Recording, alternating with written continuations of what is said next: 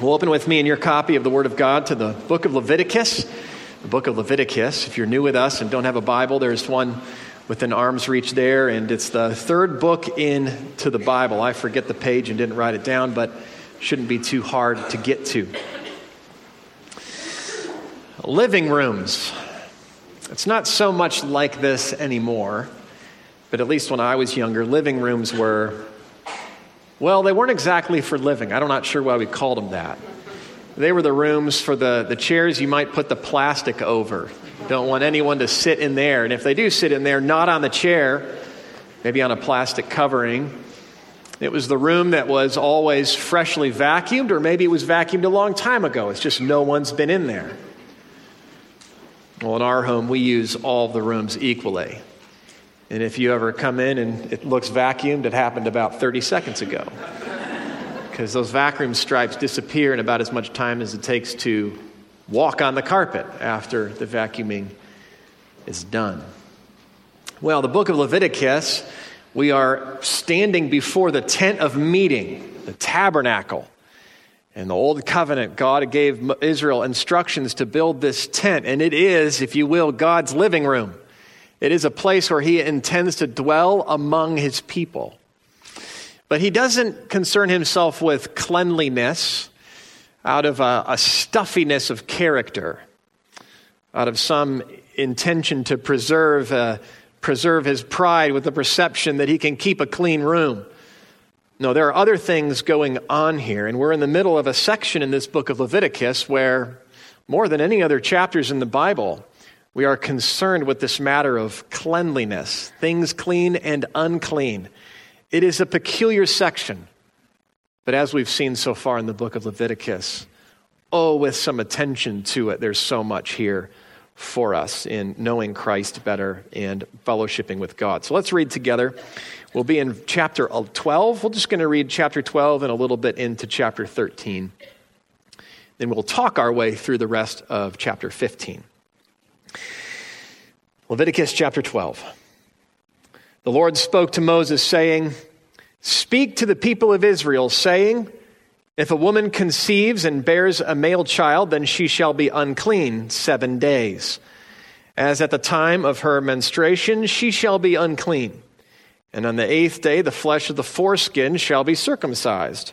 Then she shall continue for 33 days in the blood of her purifying she shall not touch anything holy, nor come into the sanctuary until the days of her purifying are completed. But if she bears a female child, then she shall be unclean two weeks, as in her menstruation. She shall continue in the blood of her purifying for 66 days. And when the days of her purifying are completed, whether for a son or a daughter, she shall bring to the priest at the entrance of the tent of meeting a year a, a, lamb a year old for a burnt offering, and a pigeon or a turtle dove for a sin offering, and he shall offer it before the Lord and make atonement for her. Then she shall be clean from the flow of her blood.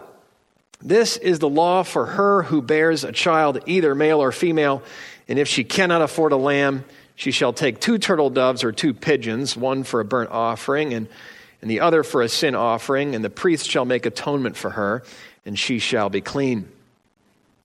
The Lord spoke to Moses and Aaron, saying, When a person has on the skin of his body swelling or an eruption or a spot, and it turns into a case of leprous disease on the skin of his body, then he shall be brought to Aaron the priest or to one of his sons the priests, and the priest shall examine the diseased area on the skin of his body.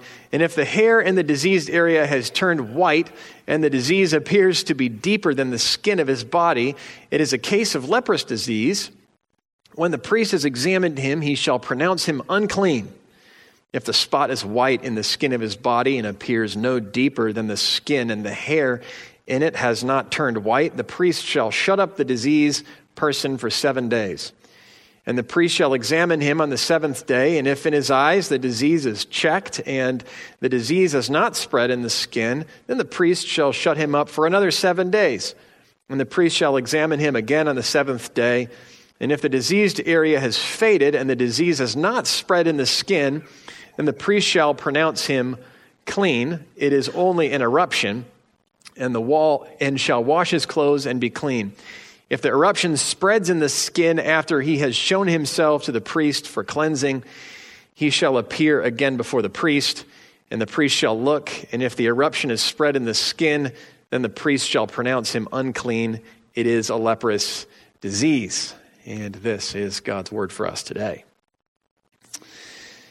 Well, we are in the middle of maybe one of the grossest sections of the Bible.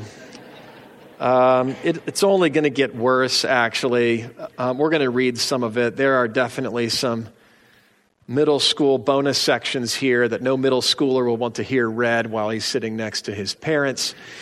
Um, we'll read them, and I won't preface them at all when we get there, and maybe it'll fly over some of your heads, and that's just fine.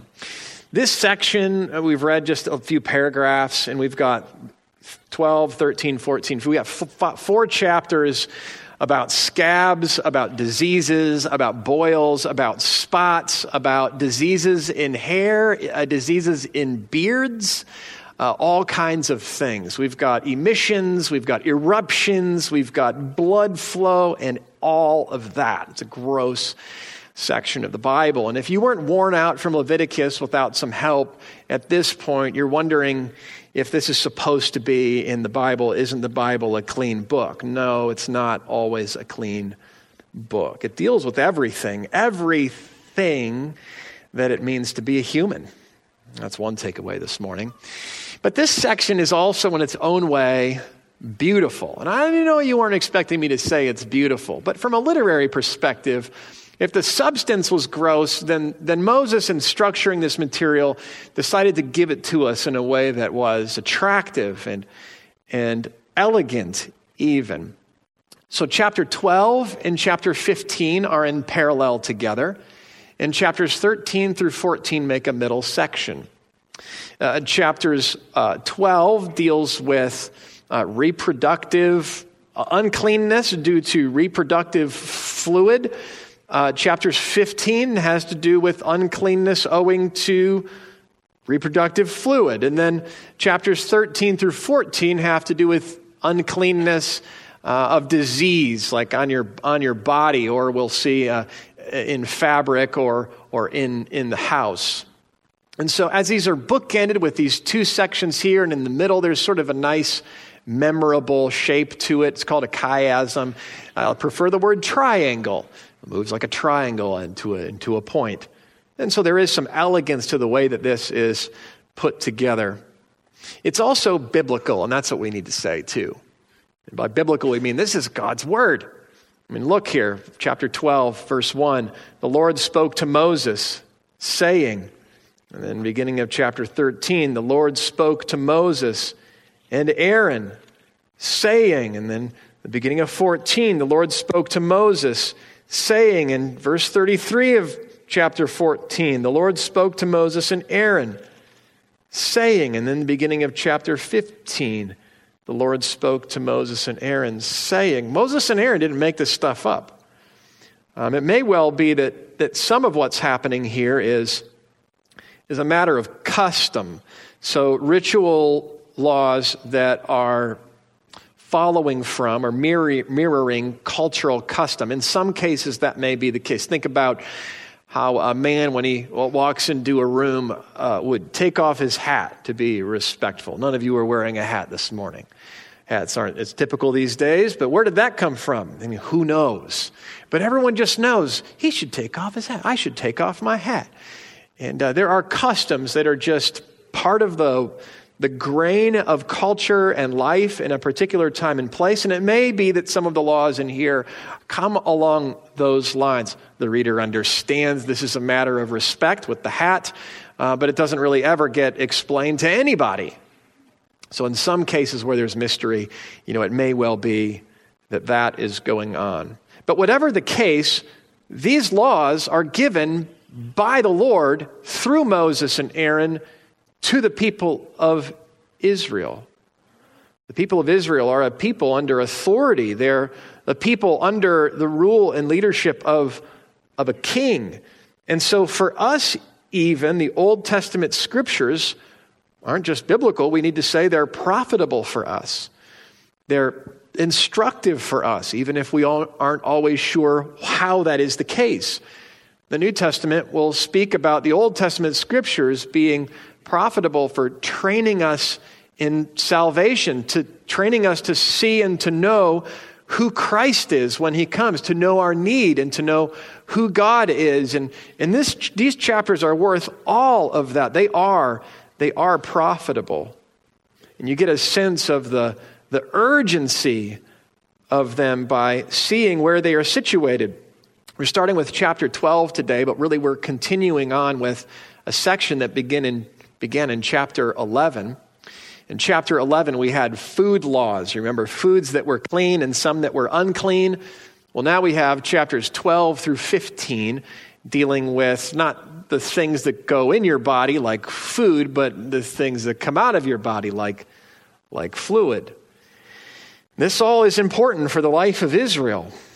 And if you look at chapter 16, verse 1, turn there with me briefly. I want to show you something.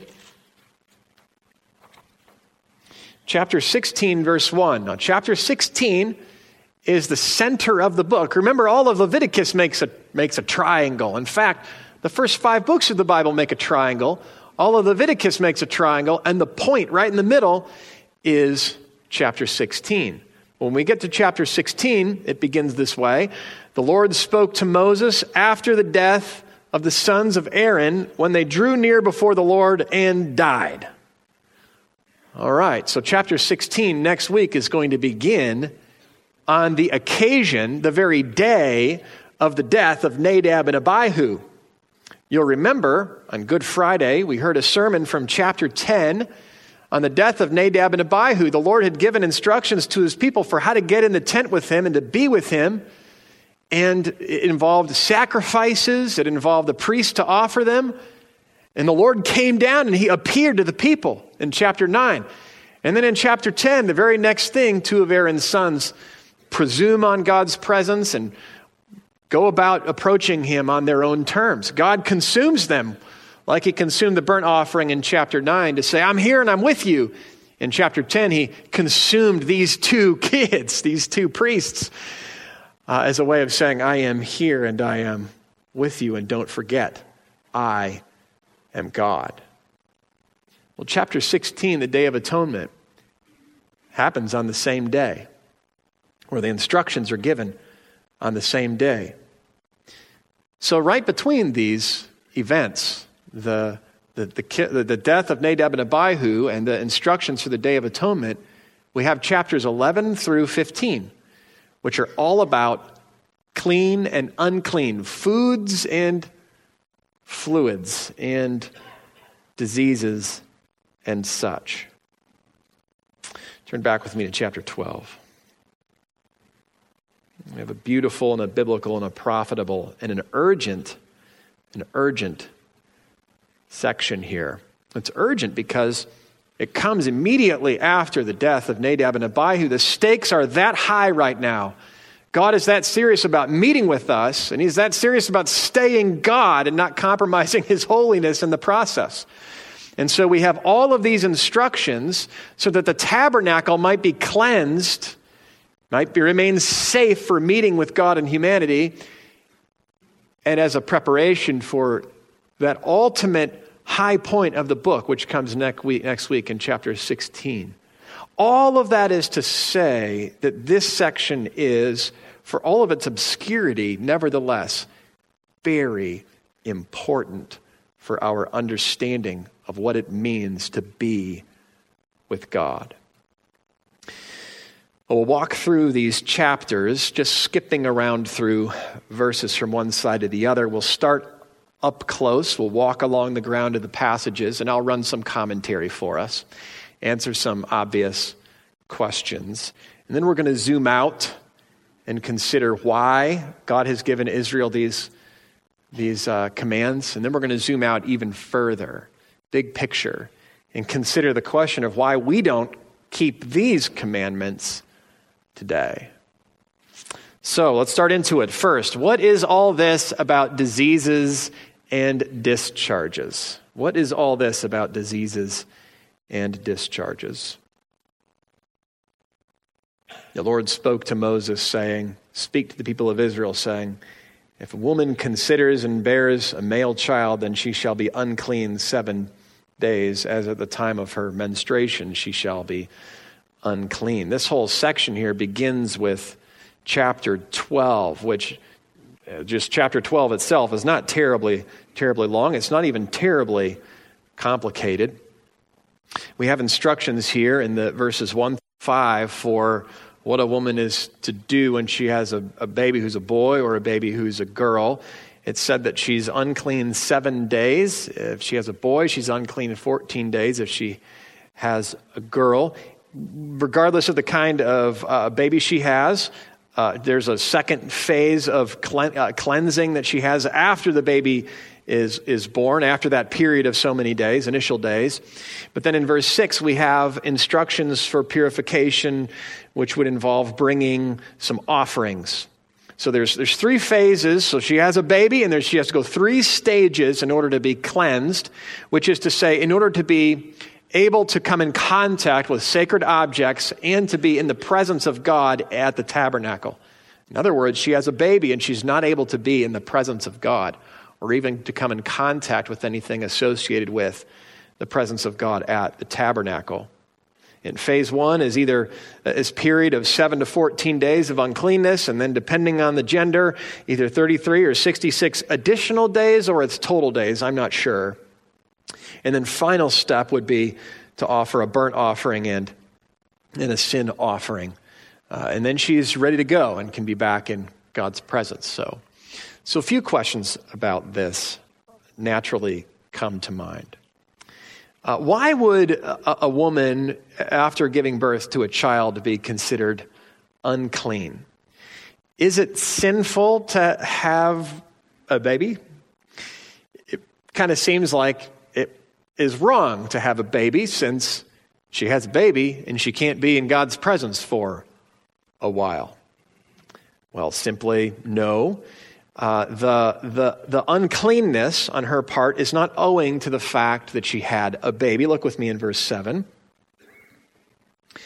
And he shall, the priest, offer the offering before the Lord and make atonement for her.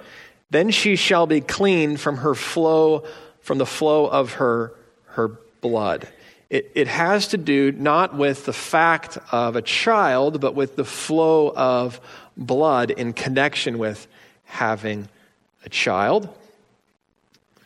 Hopefully that helps right there enough. There, I'll make a comment on this matter of a sin offering in a section, but that a second, but that's a better translated purification offering.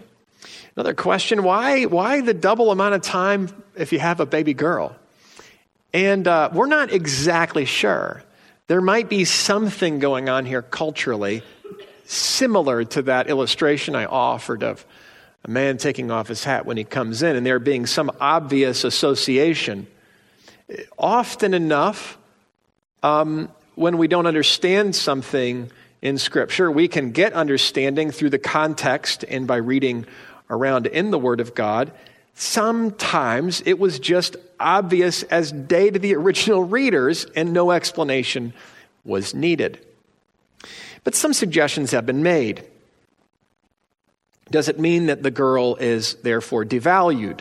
That boys are more valuable than girls? And we need to answer that no. Both are made in the image of God. In fact, as I'll show you here, our best guesses would lend themselves to seeing that women are certainly valuable. If not, there's a special value placed on a girl.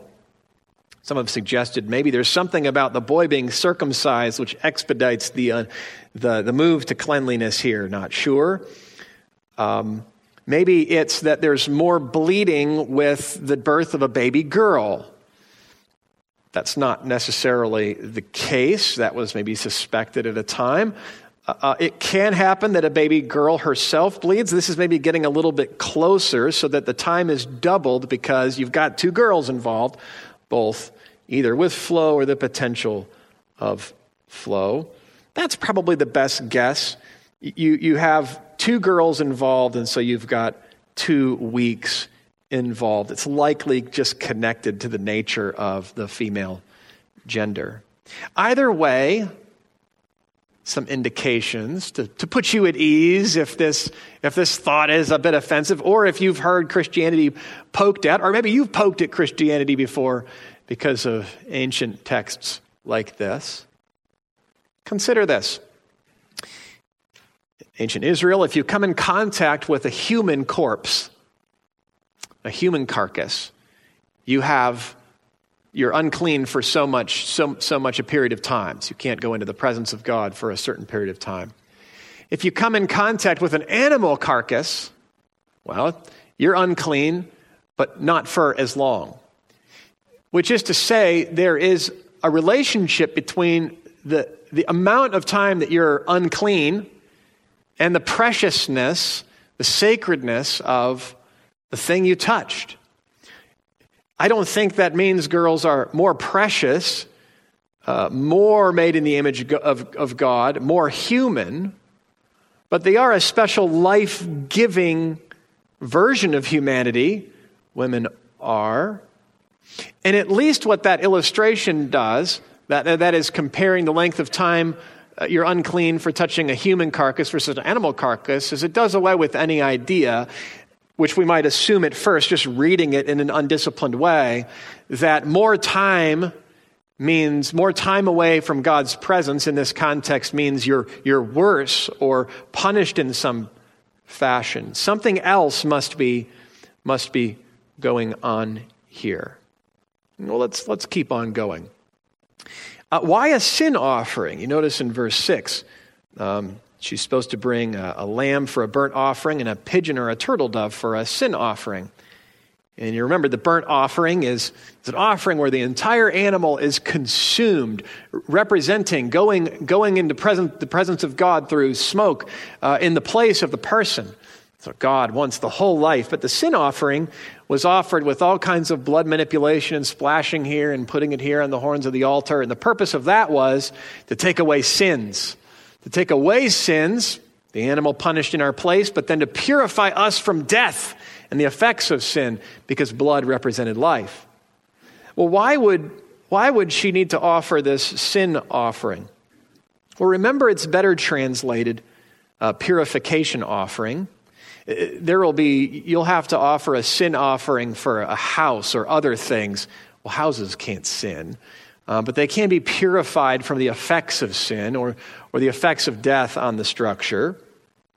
So that's not what it's, what it's for. In addition, uh, earlier in Leviticus, when we saw the sin offering introduced, it was indicated that the sin offering brought forgiveness of sins, forgiveness of sins, forgiveness of sins. But there are instances when the sin offering is used, when that's forgiveness is offered, and instances when a sin offering is used and forgiveness is not offered. In this case, there's no mention of forgiveness. I take it this, is, this doesn't have to do with sin.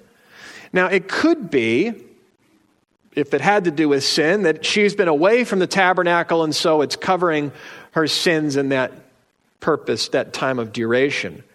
But I think it's better to see this as purification from the stain of sin on the person in the form of blood, the blood leaving the person, and blood representing life Blood equals life. Blood represents life, and as blood leaves the woman, so it's, it's symbolic in that sense. Even though it's in the re- reproductive process, it's symbolic of death.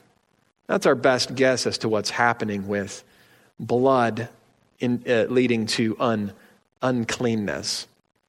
So there's chapter 12 for you. There's chapter 12. Good, we're through that part. And we have diseases and such coming, but, but at least we're, we're through uh, one, one, one chapter here of the, of the book. Maybe a few applications before we head on, though. Now, the first one would be everyone, let's thank the Lord for our mothers. Um, you may not know the woman who gave birth to you. You may know her. She may be alive now. She may not. But we all must thank God for his gift of mothers and his plan for mothers. Uh, it's a dangerous work to have a baby after Genesis 3. There's pain in childbearing. That actually may be some of what's going on here. While childbirth is a giving of life, childbirth was nevertheless, it took you right up to the edge of death. I want to say there was a 40% mortality rate for the children and a higher than you'd want to know mortality rate for moms. To have a baby was to put yourself up against the edge of life and death. And so we ought to just thank God for, for moms and what they've gone through to give birth to us. And secondly, maybe a word to moms give thanks to God for your children. Well, look at here. The mother is supposed to bring a burnt offering. A burnt offering would be would come with, it's not always indicated, a grain offering which was like a tribute or a thanks to God. And the burnt offering was an acknowledgement that my whole life is God's. In other words, this burnt offering moment is it's a commitment, a celebration, an acknowledgement that God is the God of all of life and He's the giver of every good thing. And He's given everything I have to me, and I give everything that I have to Him. It's His. Now, the sinner comes and brings a burnt offering, acknowledging that I don't do that perfectly, but this offering in my place goes up completely to God and perfectly to Him. And so the mother, having had a child, comes into God's presence and then brings an offering and says, Thank you, Lord. That's a good thing to do as well. Because we don't make babies. I mean, there's things that go on, humanly speaking, that are involved in making babies. But I, I think it was one of you uh, uh, whose wife is pregnant right now. Just how's everything going? Oh, she's just making 200 and some bones right now. She's working on the brain. Uh, this friend always has some scientific insight into what's going on in his wife's belly, and all she knows is that she's really tired and not feeling well. It is amazing what God is doing to knit together. Isn't that beautiful imagery? It's right out of the Bible to knit together a life in the womb. All life is precious. Some of you have lost life in the womb before a baby was born, some after a baby was born. Oh, we should give God thanks for all life. And especially as babies come to term, are born and healthy. A mother in this case comes into God's presence and he has said, Offer me a burnt offering. In other words, Come to me and remember that I have given you this life. And God is the rightful one to say, Come to me and give thanks, because He wants us to know how good He is in giving us all of these things, even our own life. If she makes it through, it's because God has done it. So let's give thanks to God for our moms. And moms, give thanks to God and remember that God made that baby. It's interesting. Luke chapter 2 we had a mother offer two pigeons to God in very, these very circumstances. Mary and Joseph had a baby. Mary goes to the temple and she brings two pigeons, one for a burnt offering, one for a sin offering, after Jesus is born. Well, why did she bring two pigeons? Well, she meets the exception here in verse 8.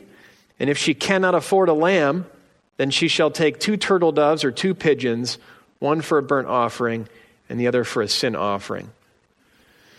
So here, Mary obeys this law, and she, because she is poor and can't afford the, the lamb, she brings two birds instead. Jesus is born under the law. Let's go on to chapter 13. Now, the header in your Bible is going to say laws about leprosy. And I'm not going to fight this too hard. Um, like when I read it, I'm not going to swap the words out. But leprosy, or as we call it today, Hansen's disease, is not the best translation of that word. Now, the Word of God is wholly true and without error. But our translations are based on a whole lot of insight into culture and the times and these kinds of things. And we get better over time at understanding what some of these words refer to. This word here would be better translated skin disease. There seems to be a certain collection of diseases that show up with a, with a kind of a flaky appearance.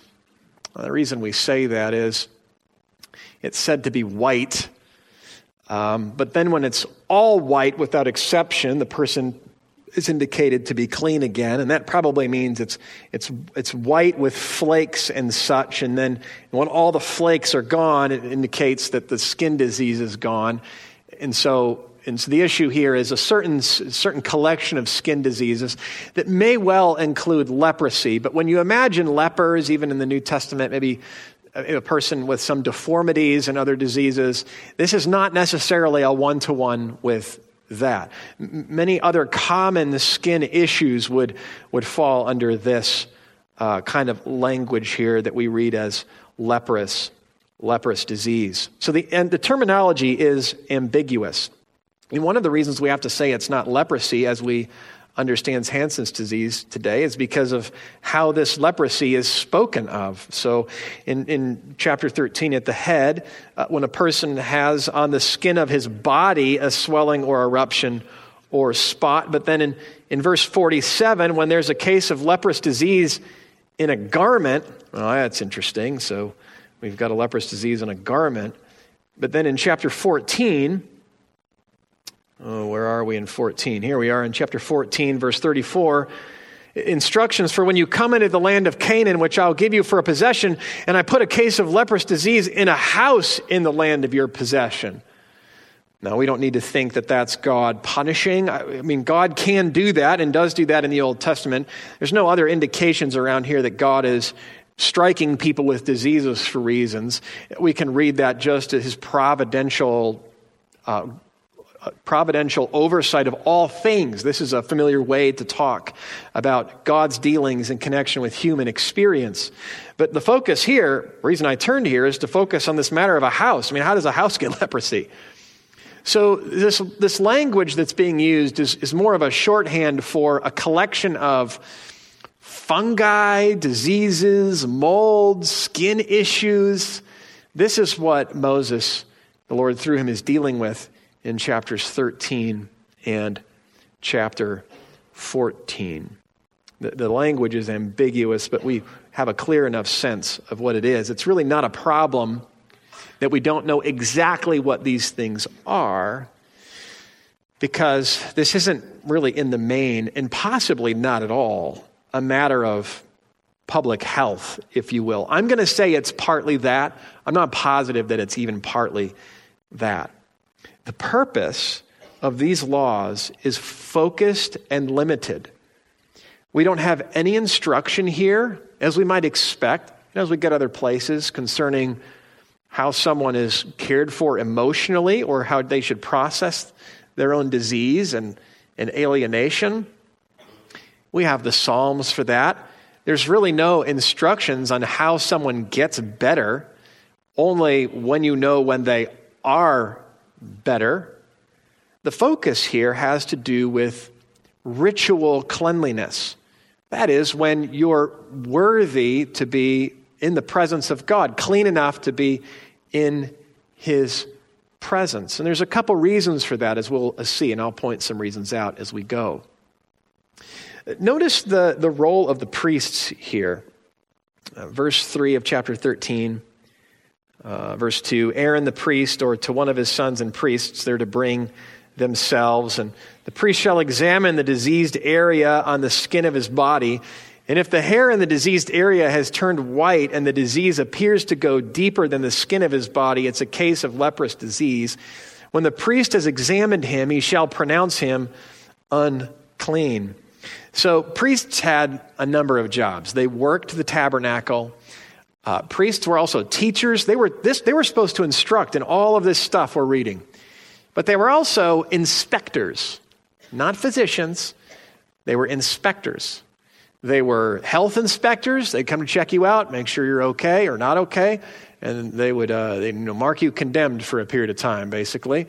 Um, they were fabric inspectors. They'd check your clothes. And there were house inspectors. They'd come into your house and check on that mold on the wall which we see later in these, in these verses. So priests had pretty involved uh, vocation here.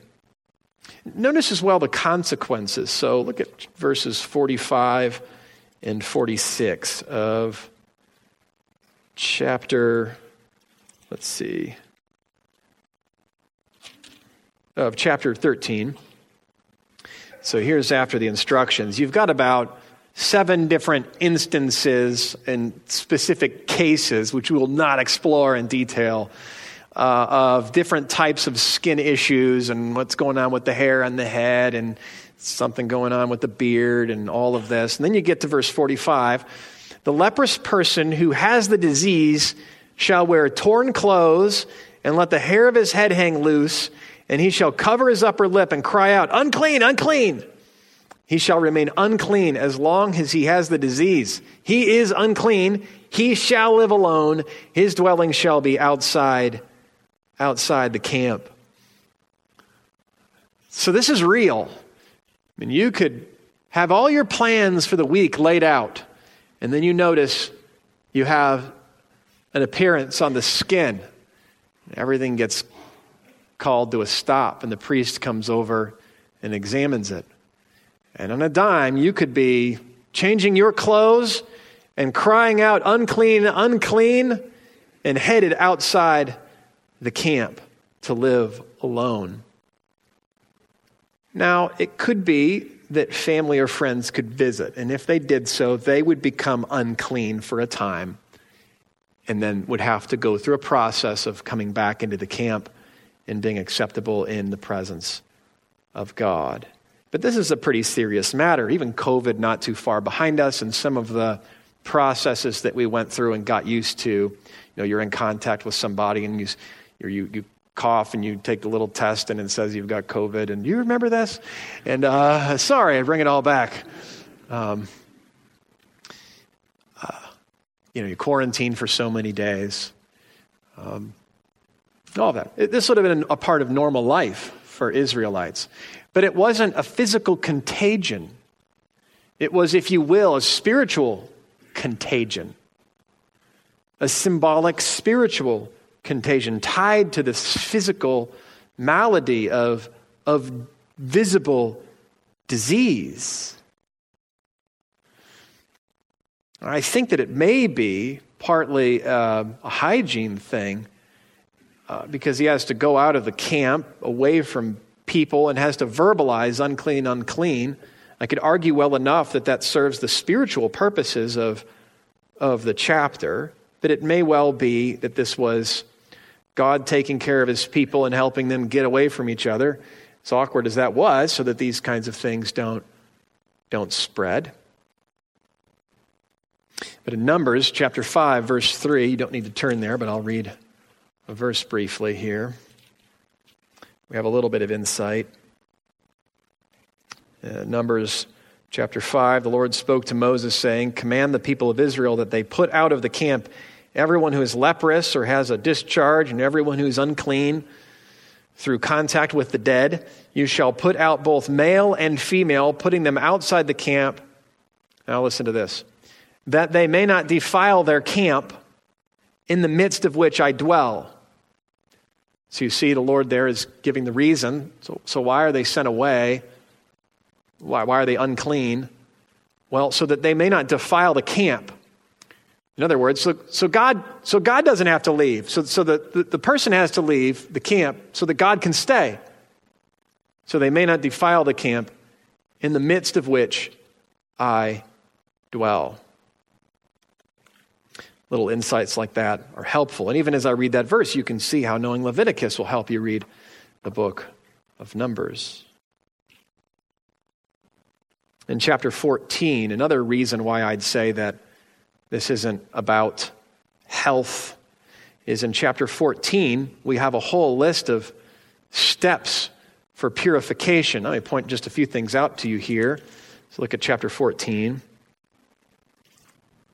There's three stages of reentry.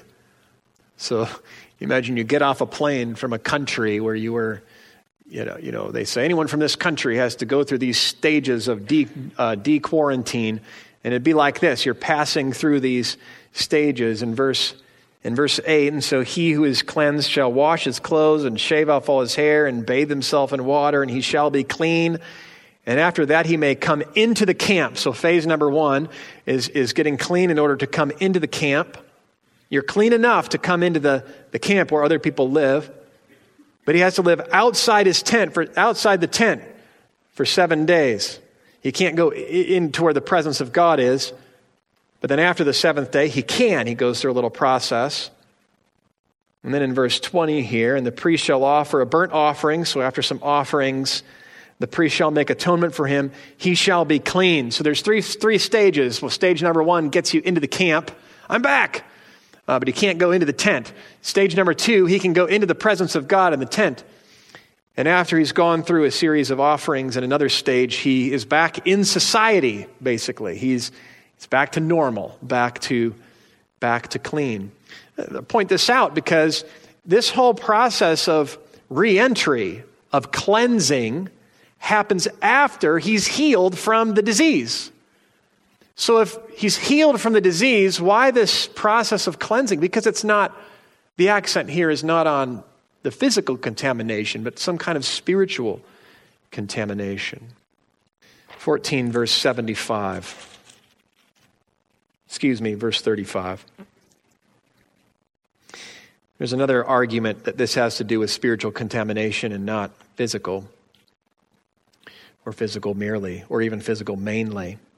So when when your house is when your house has a disease, you know they found some fungus on the wall, and you watch it, you call the priest, freeze. You know, he comes back a day later, watches over time, this thing's expanding. Um, verse 33 Watch for me how the stuff in your house is handled. The Lord spoke to Moses and Aaron, saying, When you come into the land of Canaan, which I give you for a possession, and I put a case of leprous disease in a house in the land of your possession, then he who owns the house shall come to tell the priest. There seems to me to be some case of disease in my house. Uh, then the priest shall command they empty the house before the priest goes to examine the disease.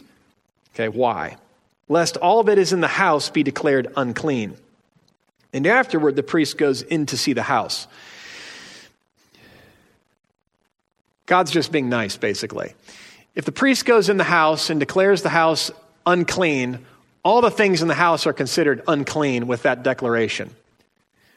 So God's saying, listen, Go ahead and get your stuff out of the house. Then send the priest in. It's not a loophole, it's God's plan. So God says, You can get all your stuff out of the house. And then the priest goes in. The priest says, Ooh, yes, yes, yes, this house is diseased. The house is temporarily condemned, that goes through some cleansing processes. The stuff sitting in the front yard, don't have to destroy all, all you know, the couch and, and your, your, your, uh, your, your silverware and all this stuff. Well, how, how does that work exactly? If this has to do with physical contamination due to some mold issue, merely or mainly, then why wouldn't those things need to be destroyed? I mean, if you have black mold, this isn't dealing with that, uh, you're getting rid of all of your stuff. Well, in this case, you can save your stuff if you get it out first. Point is, God is being gracious with them as it concerns their, their possessions, but the focus is on the house. And once that declaration is made, for, for all intents and purposes, that house is off limits. It's ceremonially, ritually unclean. Well, I think I've made my case strong enough. What's happening here is something spiritual. There's something spiritual, something that the Lord is teaching to us about, about in the invisible things, not the invisible infections, but invisible things. Now, chapter 15 now. Now, chapter 15 is maybe the most embarrassing, but I'm just going to read it. The Lord spoke to Moses and Aaron, saying, Speak to people of Israel and say to them, When any man has a discharge from his body, his garments, his discharge is unclean, and this is the law of his uncleanness for a discharge, whether his body runs with his discharge or his body is blocked up by his discharge, it is his uncleanness. This appears to be something related to the male organ and something wrong. This is an abnormality. And next, we have what would be a normal discharge in verse 16. If a man has an emission of semen, he shall bathe his whole body in water and be unclean until the evening. And every garment, every skin on which the semen comes shall be washed with water and be unclean until the evening. If a man lies with a woman, and has an emission of semen, both of them shall bathe themselves in water and be unclean until the evening. Now, that would be the natural way of things. In verse 19, we've moved from an unnatural emissions of a man to the natural emissions, and now we move to the natural emissions of a woman. When a woman has a discharge, and the discharge in her body is blood, she shall be in her menstrual impurity for seven days. Whoever touches her shall be unclean. There's more instructions. And then we move to the unnatural discharge. Verse 25 if a woman has a discharge of blood for many days. There, one of the grossest chapters, maybe, is itself beautiful. We have a chiasm unnatural and unnatural, natural and natural, with intercourse right there in the middle. All of it makes you unclean. And so, what are we to do to this? Is our, our marital relations, is sex bad? No, it's, it's not. Uh, think about this. Uh, I never compared sex to farming before, but uh, uh, farming is good. Uh, farming is natural. Farming is how it's supposed to be. God put plants in the dirt. Plants grow up. Plants make food. We eat the food. If you're going to get the plant uh, to the table, you're going to have to get dirty.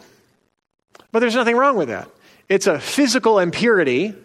Your, your, your, your boots and your clothes are, are dirty on your way into your clean house. And so you, you clean yourself if you're into farming. Uh, but the work itself was good. Athletics would be the same thing sweaty and dirty and all of that, and yet itself, athletics are good. So, so this athletic engagement of sorts is also good. It's also life giving. So it's like farming, I suppose, in that way. I'm making things up. Moving on. Uh, there's nothing wrong with it, and we don't want to say there's nothing wrong with it. It is good. It's a blessing. Children are a blessing from God, an inheritance to be celebrated. So is this. So there's no connection between this matter of uncleanness and the marital bed. So, why then? Why this uncleanness in this case?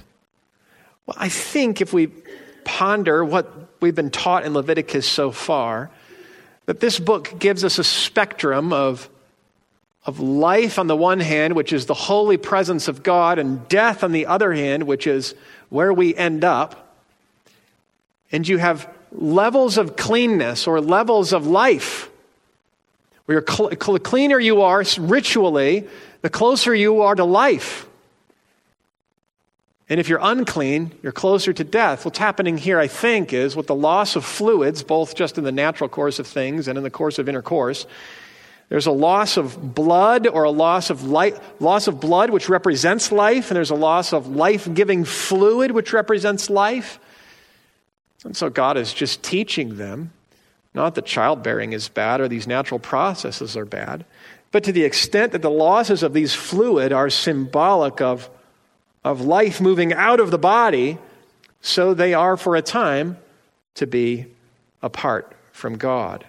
It's a teaching thing in that, in that way. Well, let's move on to the next question here. Why did God require this of Israel.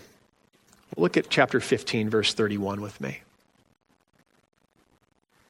Thus you shall keep the people of Israel separate from their uncleanness, lest they die in their uncleanness by defiling my tabernacle. Lest they die. Turn back with me to chapter 10, verse 10. This is right after the death of Nadab and Abihu. Instructions are given. Verse 10 you are to distinguish between the holy and the common, between the clean and the unclean, and to teach the people of Israel the statutes. This whole section, chapters 11 through 15, is bookended by the priests. Now, listen, you need to distinguish between what is holy, common, clean, and unclean. And on the backside of this whole section, these are the laws concerning cleanness and uncleanness, lest you die. What's at stake here? Why would they die? Because they would come in contact with the presence of God, the holy presence of God. God, who in his holiness is life in himself. We are from the realm of death. So, why did God require this of Israel? This uncleanness didn't have to do with uncleanness because of physical dirt or some type of disease physically but because of the symbolic association that all of these things made with death. Every time you had a disease on your skin, you weren't thinking, oh, I'll get over it. You weren't thinking it'll, it'll probably go away, hopefully. Oh, it hurts. You were thinking, I belong to the realm of death, and God Himself is life in Himself. And this is a reminder of where I am and who He is. And in the way that that was going to change your week and the next weeks of your life, all of that would be a reminder to you of who you were and who God is. Why did he require it of Israel? What has to do with God teaching us about who he is as life in himself, not like us, and what it is to be with him. And thank God, God is life in himself. If he were to let any sinner into his presence without forgiveness and without sacrifice and cleansing and all of this, wouldn't that indicate to us that sin can survive in the presence of God? Then what kind of a heaven is there? What kind of a new creation is there? All of this is really good news because guess what? In the new creation, when we're perfectly with God and He's with us, and He wipes away our tears, and there's no pain and no death, no pain and death and sorrow and sickness is getting in there. Because through the Lord Jesus Christ, God makes it possible for us to be with Him as unclean sinners made clean. Well, this is good news. It's good news that God desires to be with His people. That's one message He was giving to Israel. It's good news that God Himself is beautiful in His moral perfections. And he's teaching his people through this experience of disease and the alienation that disease brings the nature of sin and the alienation that sin brings. Disease is painful, it's progressive, it's ugly, it's alienating, it's contagious, even. And so sin is all of those things. And this is why throughout other parts of the Bible, you'll read, Create in me a clean heart, cleanse me from my sin. David will pray in these kinds of terms that were given to them in association with physical disease. He'll pick up all of that and talk about his own sin. And we're meant to make that association. God is teaching his people. So these physical maladies and these signs of death that come upon you and come out of you in the form of fluid. So your own heart is sinful and from the realm of death and in need of redemption. It also teaches us in teaching Israel that all of life is the Lord's.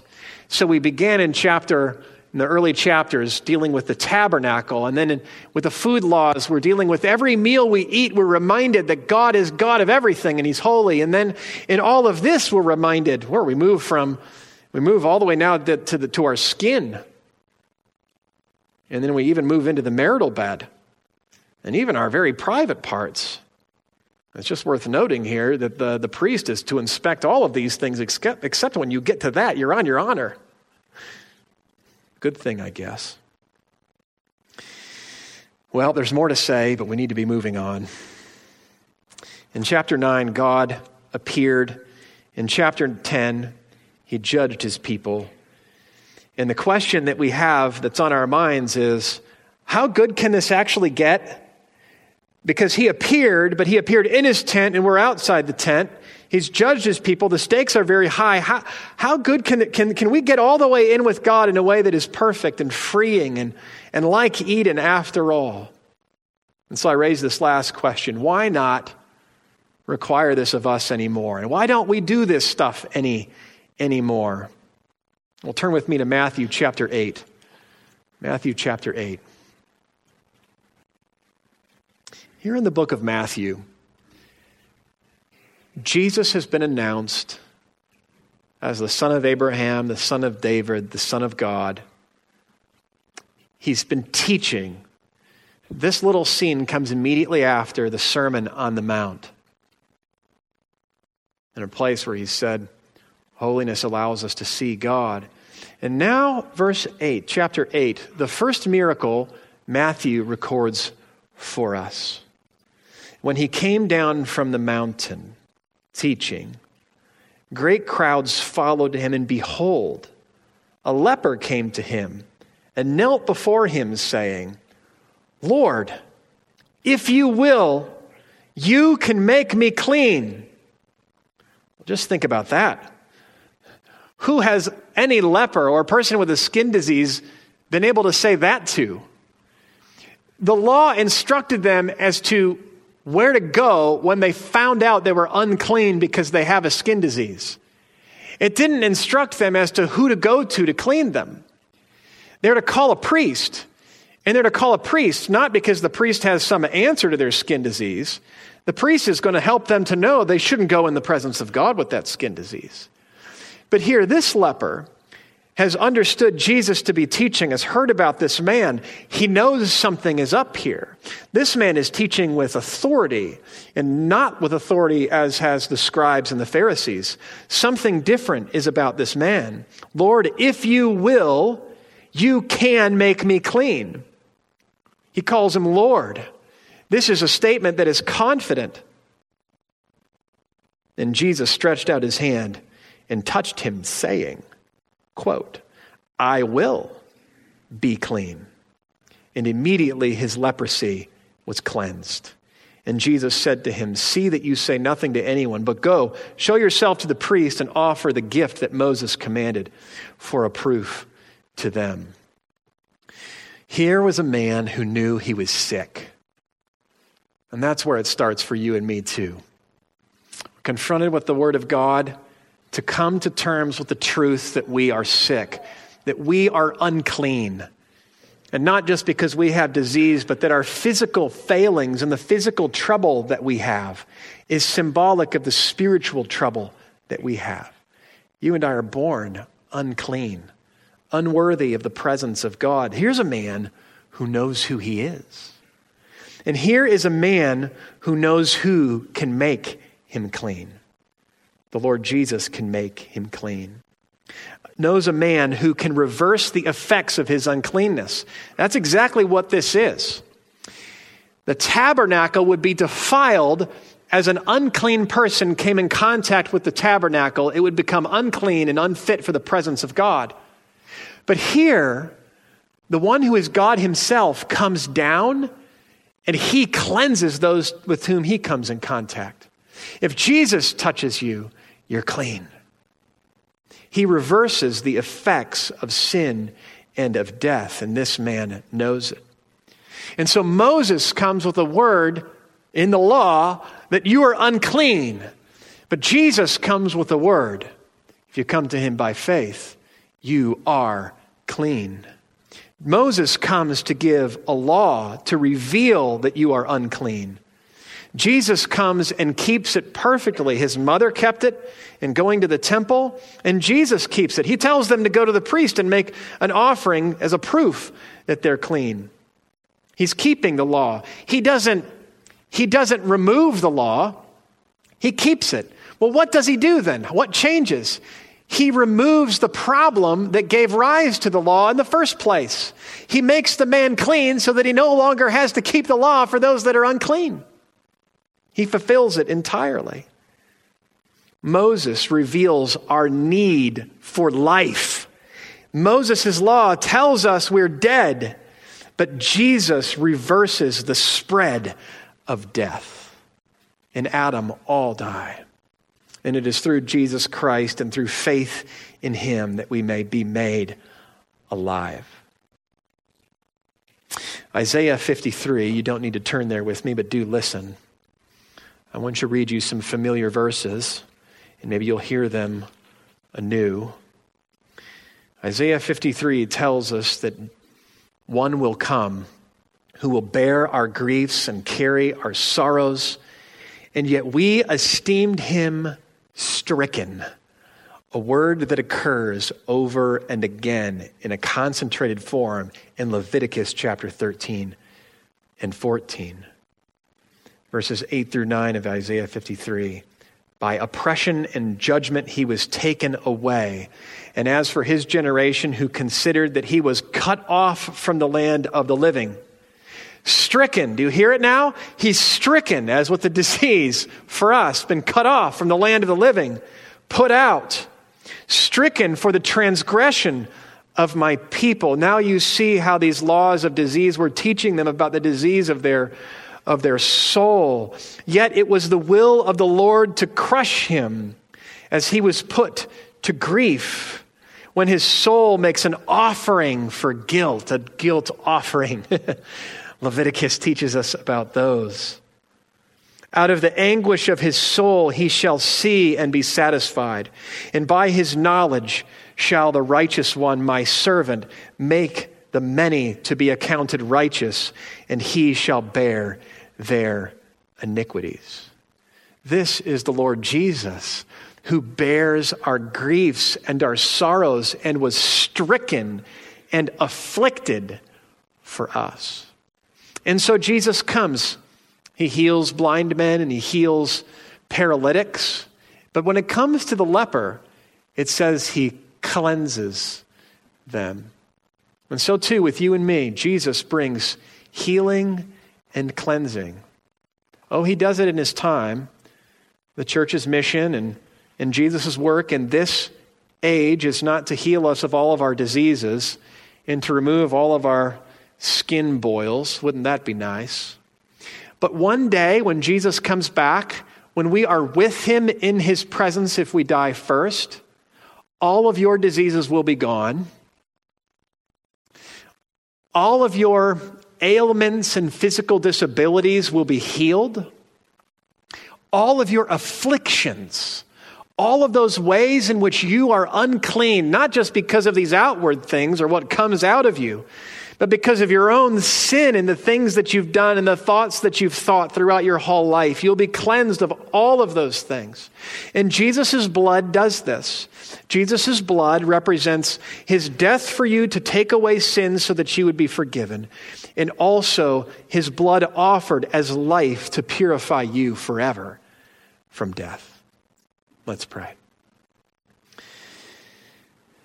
Oh, Father, we thank you for this run of difficult material.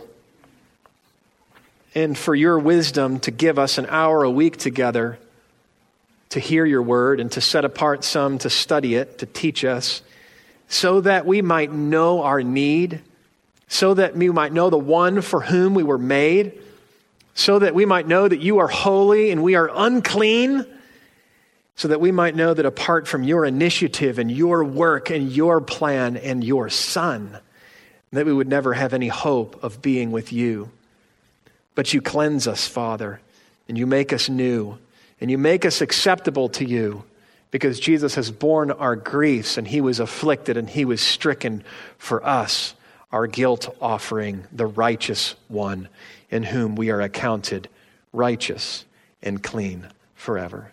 In Christ's name we pray. Amen.